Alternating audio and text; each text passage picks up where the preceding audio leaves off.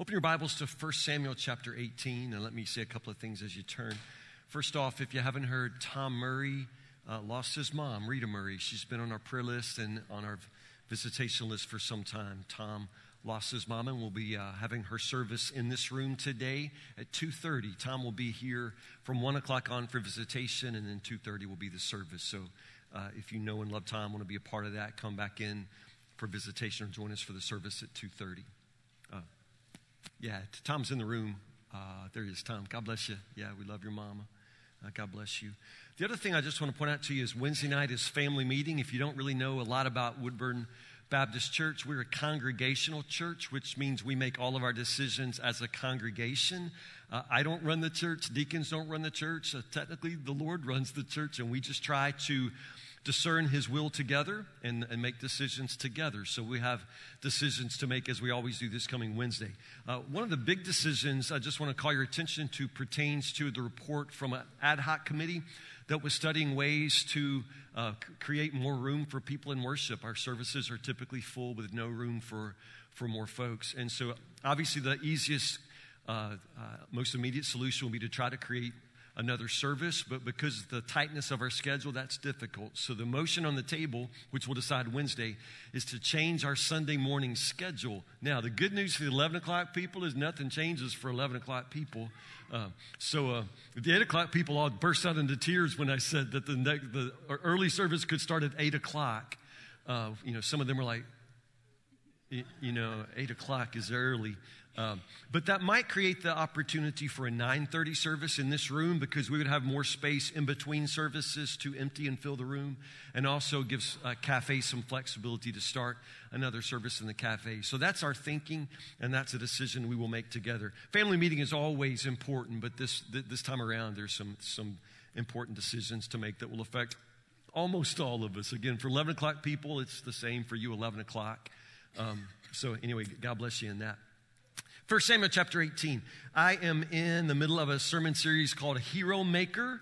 Uh, trying simply to make very practical Jesus' example and his commandment to us that we would um, put ourselves last. Don't be first, try to be last. Those who want to be great need to become the servant, Jesus said. Jesus said about himself, He said, I did not come to be served, but to serve and to give myself away as a ransom for many. So we're talking about what it means for us who want to follow Jesus to give ourselves away for the sake of others, and that is harder than it sounds, harder than sometimes we even would have thought. It is hard not to think of ourselves first. As hero makers, we're not trying to be the hero, we want to be the hero maker. You're not trying to be Batman, you're trying to be Alfred. You don't have to stand in the spotlight, you can hold the spotlight that somebody else stands in. You can let the fruit of your life grow on somebody else's tree. This is what we've been talking about. We talked about it in the context of learning to serve others. We talked about it specifically on Mother's Day as a particular way for women to be in the world and, and in, in our lives. Today, I want us to talk about it in an even more practical, everyday sense the everyday sense of friendship. Let's talk about what it means to be a hero making friend. I went uh, to lunch the other day with my friend Stephen Ham. I don't know if you guys know Stephen. He usually sits right there. Uh, if he were here, he'd make you move. He sits right there at the 8:30 service. Man, that is Stephen's seat. We went to Rafferty's, and Stephen was very, very hungry, which Stephen is always very, very hungry. So uh, he said, "Let's get an appetizer." I said, "Okay, Stephen, let's get an appetizer. What do you want?" He said, "Queso." I said, "Okay, let's get queso." So Stephen was buying, y'all. He was paying. Stephen got this giant platter of chips and a big bowl of queso in the middle. So I grabbed a chip and was about to go in, but Stephen said, "Wait, are we going to double dip?" That's what he said. He said, Are we going to double dip? Because I know some people don't like that. So let me just take a poll. How many of you are double dippers? Double dippers in the room? Really? You could all be my friends. Yeah. Now, now y'all know what double dipping is? Yeah, double dipping is when you, you dip, you, you bike, and then you dip again, which means technically yeah, you double dipped, and that means, you know, it was in your mouth, back in the bowl, back in your mouth, which means the people eating with you are eating right out of your mouth. I mean, that, that's, that's kind of how that works. So, Stephen, being a gentleman son, are we going to double dip? Because I know some people don't like that. I said, Stephen, are, you want to double dip? He said, yeah. yeah. So, I said, Stephen, I don't care if you put your face in it and blow, buddy. We are going to eat queso. So we did, man. Uh, friends are great, are they not? Friends are great. Uh, the older I get, the more I recognize how easy it is to lose friendships and how hard it is to maintain them. I think when you're young, somehow it seems that friendship is easier in school. Uh, you watch those college seniors graduating and hugging their friends and taking selfies with their friends. They don't really understand two things how important those people will be for the rest of their lives, but also how far away you get from those that you thought would be friends for life. It is hard to make and keep friends, and especially hard for some of us who really don't know what it means to be a hero maker. The scripture says there's a friend that sticks closer than a brother, which implies that there's also another kind of friend, the friend that doesn't. Um, we want to talk about what it means to be the friend that sticks close. 1 Samuel chapter 18.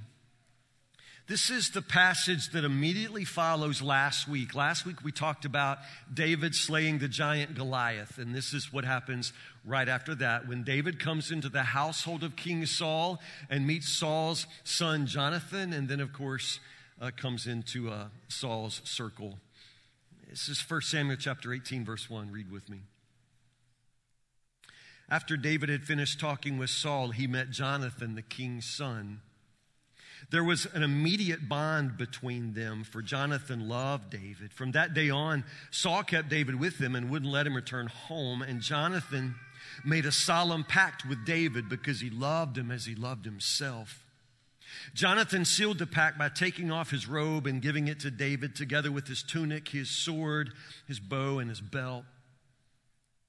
Whatever Saul asked David to do, David did it successfully. So Saul made him a commander over the men of war, an appointment that was welcomed by the people and Saul's officers alike.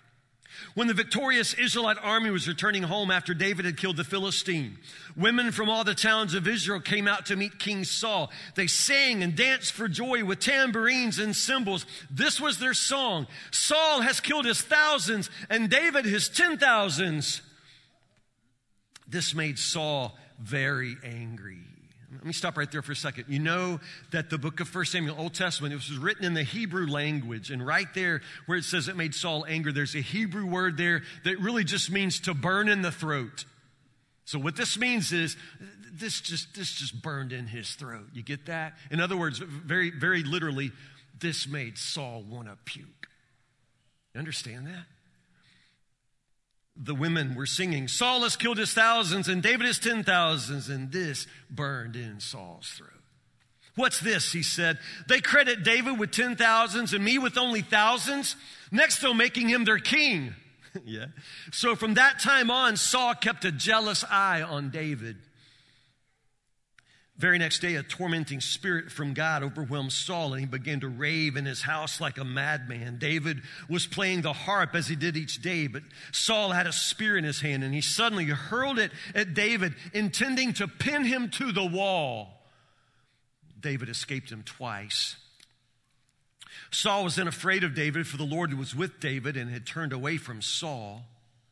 Finally, Saul sent him away and appointed him commander over a thousand men, and David faithfully led his troops into battle. David continued to succeed in everything he did, for the Lord was with him. And when Saul recognized this, he became even more afraid of him. What is his problem? What is Saul's problem?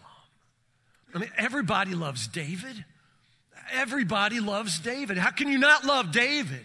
David is the shepherd boy who steps out onto the battlefield and takes down the, the, the, giant Goliath. How can you not love David? David is humble. David is pure hearted. David is brave. David is good. David is victorious. David is successful in everything he does. And everybody loves David. Everybody loves David. All the women in the city, they all love David. Everybody loves David, but Saul just can't love David. What is his problem? Now, the scripture says, from that day on, Saul kept David with him. What's that about, though? It's not love. It, it's something else. It, scripture says that, that Saul needs to keep an eye on him, a, a particular kind of eye. What, what's it say? Remember the verse? What did I just read? He keeps a jealous eye on him. It was two years ago when I first started putting uh, the idea for this sermon series together, Hero Maker. Um, and at that time, I knew that I would need to have a moment to talk about jealousy. Let's just be honest. The reason most of us can't be uh, hero makers is, is that it's, it's, it's jealousy. The amazing part of this passage is the way it puts Jonathan's friendship, his hero making friendship, right here in bright contrast to Saul's insane jealousy talk about being a hero maker, we're saying that you don't, have, you don't have to grasp for things. You can give things away. But honestly, most of us aren't very good at that. We want things for ourselves. We don't really mind if good things happen to other people. We just want more good things happening to us. We want good things. And we get jealous. We get envious. We, it just burns in our throat sometimes when other people have other things better than us or, or we perceive better than us. Let's, just be honest. Now, jealousy is, is, is easy to see in other people, but hard to see in yourself because you don't think of it as jealousy probably in your own heart, in your own life.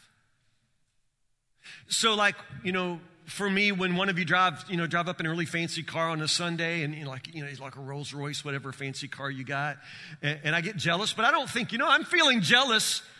I just think to myself, well, aren't they materialistic? They're materialistic. Yeah. You, you look at one of your girlfriends and she's losing weight and you just begin to hate her.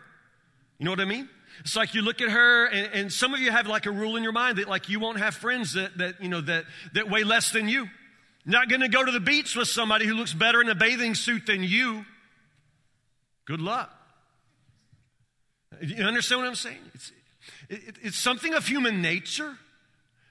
But when something really good happens to somebody else, you just have a really hard time celebrating that without also just sort of inside yourself mm, feeling that jealousy. A hero maker is a person who doesn't have to be the hero, but because of our jealousy, it really bothers us when other people seem to get appreciation that we don't get. We want to be appreciated. I mean, to be a hero maker means that you're content when other people get promoted at work, but you want the promotion at work. You deserve it. You want that. You earn that. And it's very, very difficult to see somebody else promoted ahead of you, even though Jesus plainly says, you know what, if you really want to be great, just go to the end of the line. Yeah, Jesus, you make yourself at home at the end of the line. I deserve to be first. That how we think? Other people have more money. It's like it doesn't matter that they have money. We just want what they have. We got to have it. And it really sort of burns in our throat when somebody else has it better. Am I telling you the truth? Is this not just the way we are? It's hard. It's, it's, it's really, really hard. But understand something jealousy is poison. It's absolute poison. I, I would say this, and, and, it's very, very plain. Let's back, back me up one, Greg, if you will, please. There we go. The price you pay for jealousy is isolation. This is one of the lessons you learn out of Saul's life. Now, Saul does bring David into his household. Uh, Saul brings David very, very close. And actually, there's an attachment there, there's a relationship there, but it is not love. I mean, notice there, he just, you know, tried to pin him to the wall two different times with a spear. That's not love. Now, sometimes a jealous person will, will sort of mask their jealousy as if, you know, I, I wouldn't be jealous if I didn't just love so much. No, no. Jealousy is not a sign of love. Jealousy is a sign of insecurity. Jealousy is a sign of fear. So understand, Saul here, it's not a loving response. It's not a friendship here. It's nothing like that. It's jealousy. And the attachment is a jealous attachment, but a jealous attachment is not necessarily related to love at all. He just wants to possess. He wants to grasp. He wants to hold on to what is his. So in his mind, having David where he can control David is the best way to hold on to everything that belongs to him. That's the way Saul works in his world. Do you know people like that? Are, are, are you like that? Because it's really, really hard to have friends. Let's just be honest. It's really hard to have friends if you can't stop comparing yourself to them. I mean, you know? I mean, stop looking at your girlfriends and trying to figure out if they weigh less than you. That's just weird. I mean, stop looking at other guys and trying to figure out, you know, if he's a better golfer, because if he's a better golfer, you won't be taking him golfing. You don't like to be outshone. You, you, don't like anybody to sort of rise above you. I mean, it just burns in your throat. I mean, right? And, and this is our problem. I can preach as many sermons about hero making as I want to preach, but until this is dealt with in our lives, this jealousy, this inability to just be happy for other people when good things happen to them. This inability to weep with those who weep and rejoice with those who rejoice. I mean, we can't do that because we can't get over ourselves. We can't stop thinking about ourselves. I mean, let's be honest, we love us some self. But Saul, even as you see this amazing friendship that develops between David and Jonathan, Saul just becomes more and more insane with jealousy. And the price you pay for jealousy is isolation. I mean, you wonder why you really can't keep and, and, and you know, make and, and, keep friends for life. Uh, uh, uh, for some of us, this would be the issue. You, you can't be around people, you can't be with people because you just can't turn this off. You can't just love people, you can't just be friends. You're always comparing, always competing. Your neighbors get a nice new front door, it just burns in your throat till you can get a better door. Crazy? It's just insane, but this is so much the way all of us are. And the price we pay for that is isolation and exhaustion because honestly, it's exhausting to be in the world and constantly have to deal with jealousy with everybody else in the world. I mean, that'll wear you out. But, but you have a choice. You have another way to live in the world. And, and this is what brings us back around to Jonathan. Man. Now, if anybody has a good reason to hate David, it's Jonathan. Jonathan has more to lose from David than, than maybe even Saul. I, I mean, just think about it. You know anything about Jonathan? Have you read his story? If you read through the book of First Samuel, Jonathan is something of the hero. Uh, up until David arrives with his five smooth stones and his slingshot, you know, his redneck shepherd boy drives up in his pickup and kills a giant. I mean, before David comes up on the scene, Jonathan is the hero. Jonathan is the prince of Israel. He's Saul's son. He's the king's son, which means what? He's next in line. Jonathan is next in line. And whereas King Saul is just, you know, it's just, a, a, he's just not worth a nickel. I mean, King Saul is, is, is, a wicked, evil man that has turned his back on God, and God has turned his back on Saul. I mean, Saul is a sad, sad story, but Jonathan is amazing everything we know about Jonathan, I mean, every single moment of Jonathan's life, he comes through. He's the hero. Come back and read 1 Samuel chapter 14. I'm not going to, but read it on your own time. It's an amazing story of Jonathan in battle. Jonathan just kills like 20 Philistines single handedly. It's an ambush. Nobody else wants to do anything, but Jonathan engages the fight. Jonathan is amazing. Man of courage, man of valor, a magnificent prince. Understand that. Before David arrives, Jonathan is the hero.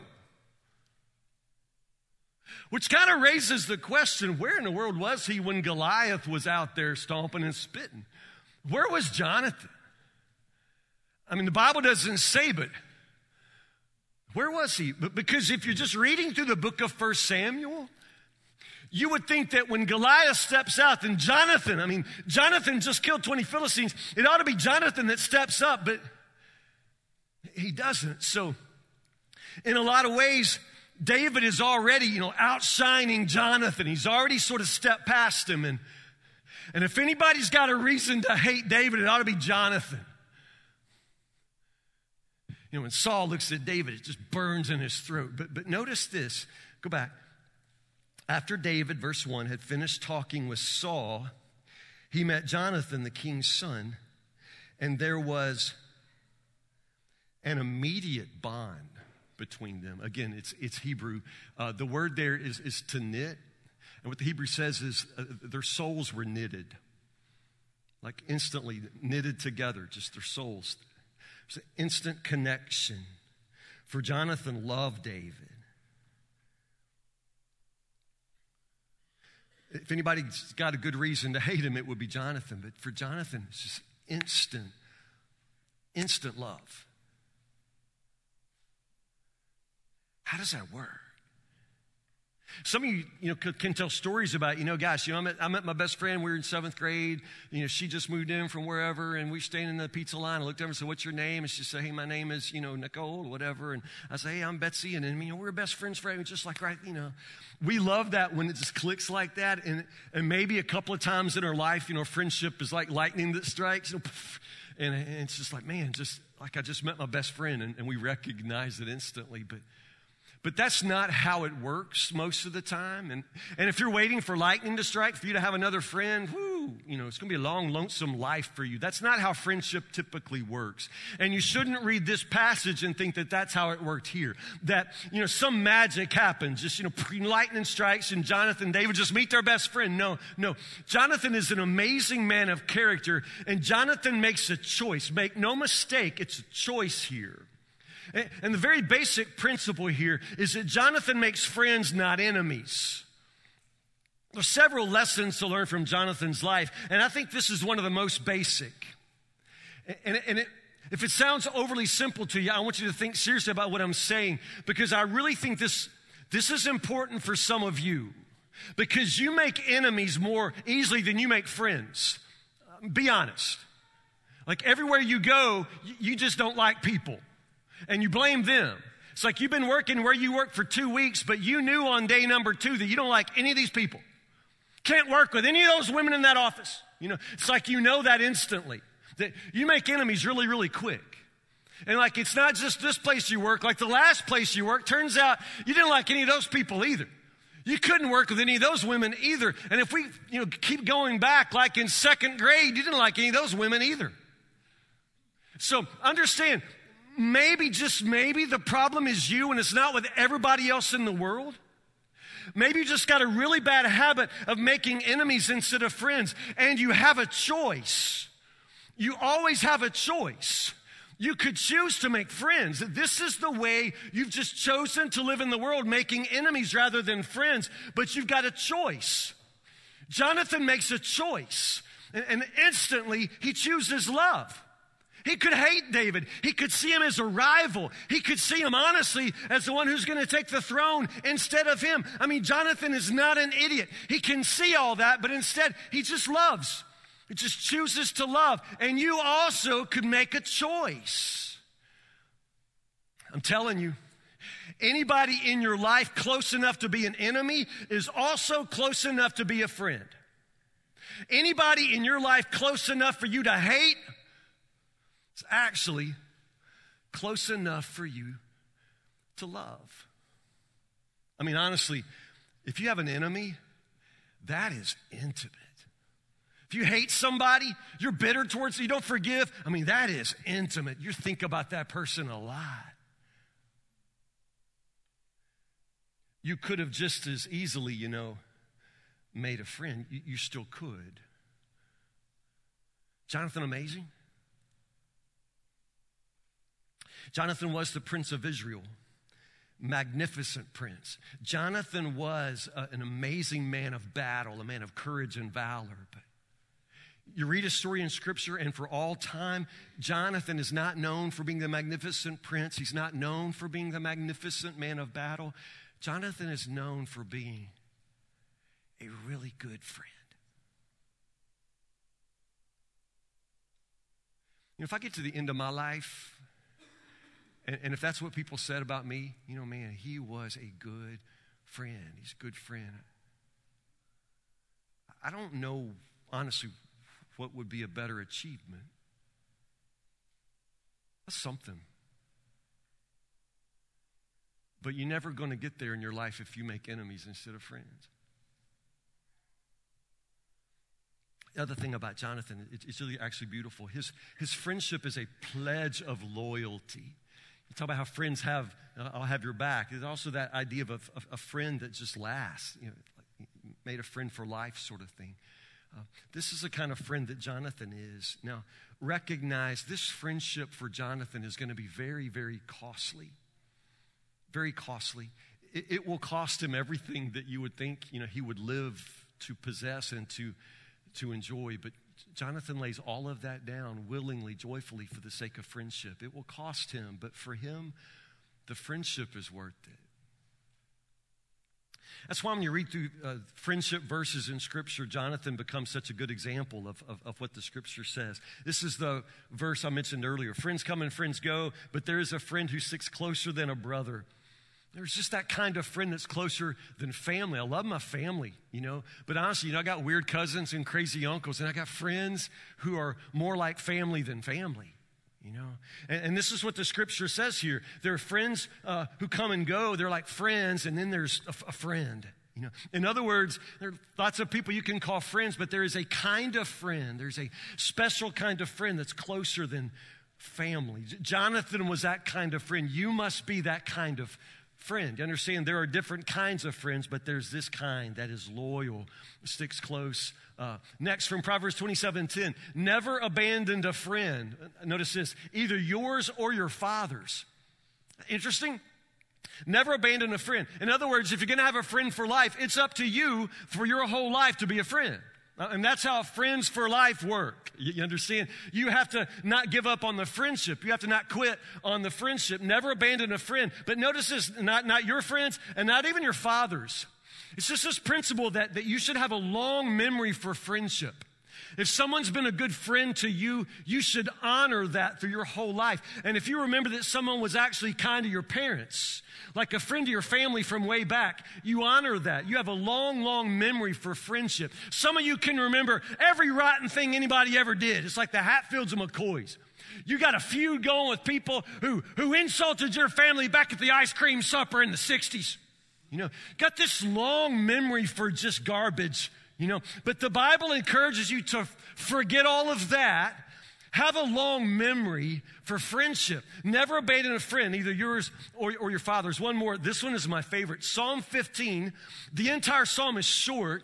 It's one of these worship psalms that talks about, you know, who may worship in your sanctuary, O Lord? Who may ascend to your holy hill? The idea is, you know, what kind of person does God bless? What kind of person does God see as worthy? What kind of behavior does God uh, want to endorse? And, and it's interesting how many of these phrases apply to friendship. Who may worship in your sanctuary, O Lord? That's verse one. And then tucked in the verses here. Those who refuse to gossip or harm their neighbors or speak evil of their friends. I mean, these things seem basic. Like if you ask God a question like, who can ascend to your holy hill? You would think God would, you know, have a list that would be more complicated than, well, you know, not people that, you know, talk bad about their friends behind their back. But, but you understand, this is the kind of behavior that really offends God. And the kind of person that would speak poorly of a friend behind the friend's back, God's just saying that's pretty low. That's pretty low. I mean, gossip, the only people you gossip about are people that, you know, are probably your friends. We don't gossip about strangers. You gossip about people who are close enough to care about, you know, and God is offended by that kind of behavior. Harm their neighbors. You think, well, who hurts their neighbors? Well, who speaks evil of their friends? Well, at times, most any of us. I like the last one though. This is the end of the psalm. And, those who keep their promises, even when it hurts. Who may worship in your sanctuary, Lord? Those who keep their promises, even when it hurts. That's one of my favorite verses in all of Scripture for just the simple power of that. You know, if it just stopped there, keep their promises, we'd all go, yeah, boy, I'm a promise keeper. It's the even when it hurts part because some of us actually aren't promise keepers at all once it hurts. You know, I know I told you that, but something came up. You know, I mean, if you got a better offer, you're gone. You know, I mean, honestly, keeping promises when it hurts, this is the only time when it really counts. This is when promise keeping matters. So let's just be really, really honest. Like in a lot of your friendships, the reason you don't have that friend anymore is because somebody was more of a fair weather friend. When keeping the promise of friendship began to hurt, they're gone. You were gone. Honestly, in some of your marriages right now, this is the problem. One or the other, or, or neither of you is able to keep a promise when it hurts. Because honestly, when marriages fall apart, this is what happens. When it became difficult, people broke promises. And God is saying these are offensive things. These are things that are not acceptable to God. And notice how all of these apply to just everyday relationships with neighbors, with friends. It's a, it, it's a pledge of loyalty. Let's go on. After David had finished talking with Saul, he met Jonathan, the king's son. There was immediate bond between them, for Jonathan loved David. And Jonathan made a solemn pact with David because he loved him as he loved himself.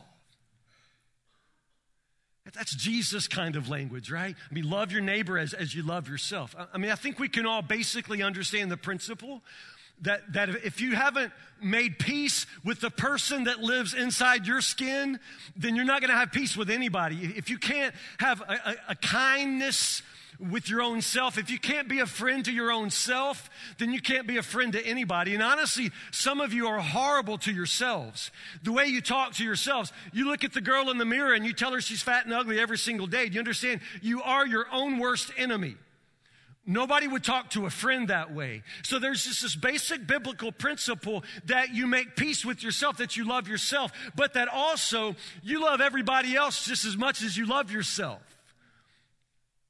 Again, I say this is hard because we love us some self, don't we? I mean, we love ourselves. We really love ourselves. But if I love you, like I love me. That's been when, when something good happens to you, I'm going to be just as happy for you as if it happened to me. Did I say all that right? Did that come out right? If I love you the way I love me, then when something good happens to you, I'm going to be just as happy for you as if it happened to me because I love you as much as I love me. It's, it's that ability to rejoice with those who rejoice without having it, you know, kind of burn in your throat. By the same token, if something bad happens to you, I'm going to grieve that just like it happened to me. I'm going to love you like I love myself, which means if you're hurting, it's going to hurt me. Just like it was happening to me. I'm going to feel that for you. This is what friendship is. But some of us aren't good at this. Let's be honest. Something bad happens to somebody else, and you think, oh, bless her heart. Hmm. I hate that for her. And then you pick up the phone and tell five people, oh, did you hear? Mm, hate it for her. Just hate it. Yeah, that's going to be bad for her. But, but then you gossip about it because honestly, to you, it's just so delicious. Just so delicious. Other people's bad news, mm, it tastes so good in your mouth, you just can't help but, you know, talk about it, enjoy it. Mm, I hate that for her. God bless her. We should all pray. Man, it's, it's in our hearts, you know. We just don't love like this. We, we don't love people like we love ourselves. We love ourselves, period. It, it, it, probably goes without saying, but let me just say it. Uh, Jonathan gives up being the hero to be the hero maker. He was the hero of the story. He was the prince of Israel. He was next in line for the throne. He was the greatest man of battle in all of Israel. But, but notice what it says. Verse 4 Jonathan sealed the pact by taking off his robe. Now, we're not talking about like a robe, you know, like a bathrobe, you know, that your daddy wears, you know, and can't get that image out of your mind. Um, like one of those house dresses from dollar store, you know, that your grandma wears. No, we're talking about the Prince of Israel. We're talking about his robe. It's, it's the only robe like it. And Jonathan wears it because it's his to wear. He's the prince, he's the son of the king, he's next in line for the throne. But Jonathan takes it off and puts it on David. Understand, it, it means obviously what it means that in Jonathan's mind, David should be king. That, in Jonathan's mind, it's like he looks at his friend and he says, Man, you, you wear that well. You were born for that. I want you to have it, it's yours. It doesn't stop there. He, he gives him his sword. I mean, I mean, Jonathan, the, the man of battle, you know, I mean, he, he gives his sword to David and his tunic and his belt.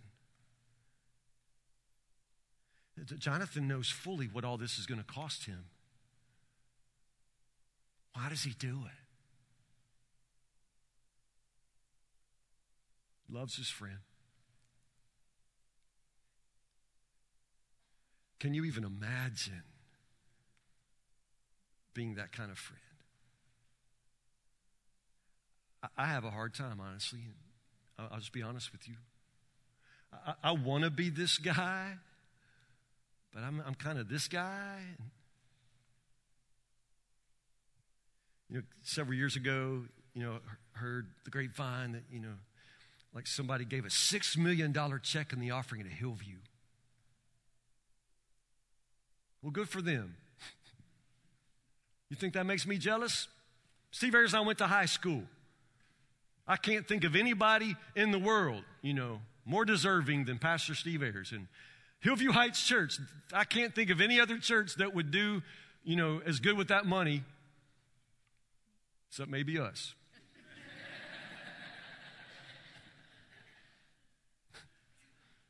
yeah. I don't know. I, I don't want to be jealous of that stuff. I, I just want to be happy. But, you know, Y'all just know how hard that is, you know? When, when something good happens to a friend, I, I want that to warm in my heart and not burn in my throat. You, know what I mean? Can you do that well? Because I'll be honest with you, I struggle. I just do. I, I really want to be the hero making guy. But I love the spotlight too, obviously, and I like standing on the stage and So let's just get real. The only way that we could have that kind of love, the kind of love that Jesus has, is if Jesus puts that love in our hearts. It, it doesn't come from us. I, I am not capable of being that kind of friend, and I want to be.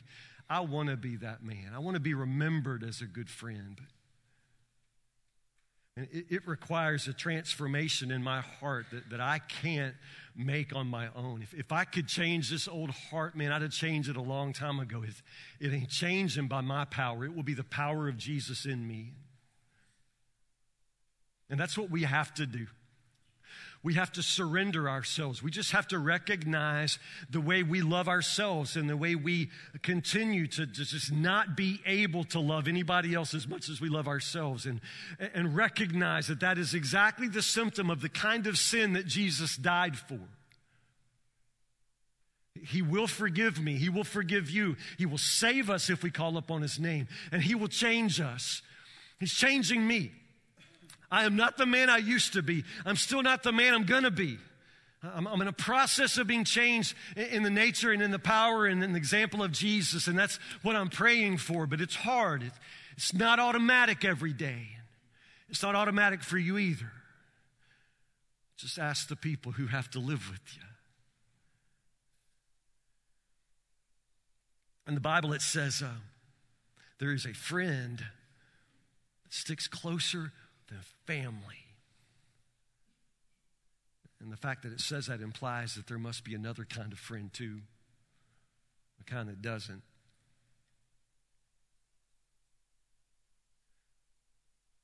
I guess the question today is uh, what kind of friend are you? What kind of friend are you? Pray with me.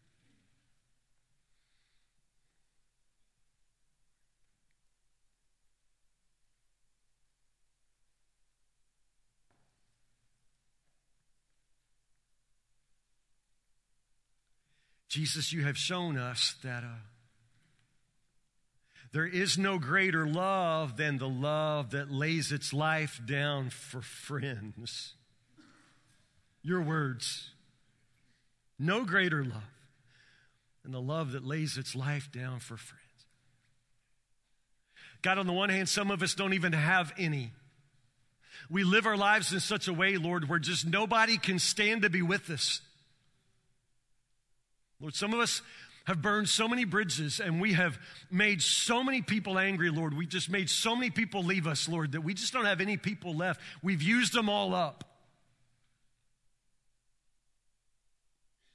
Lord, at this late stage of our lives, will you yet teach us how to love, how to be friends, how to forget about ourselves, start living for you, start living for others. Lord, Jesus, this is a house full of people. Some of us, Lord, have a world of people in our lives, Lord, but not all of those people would find a very good friend in us, Lord. They don't know how we talk about them behind their backs. They don't know.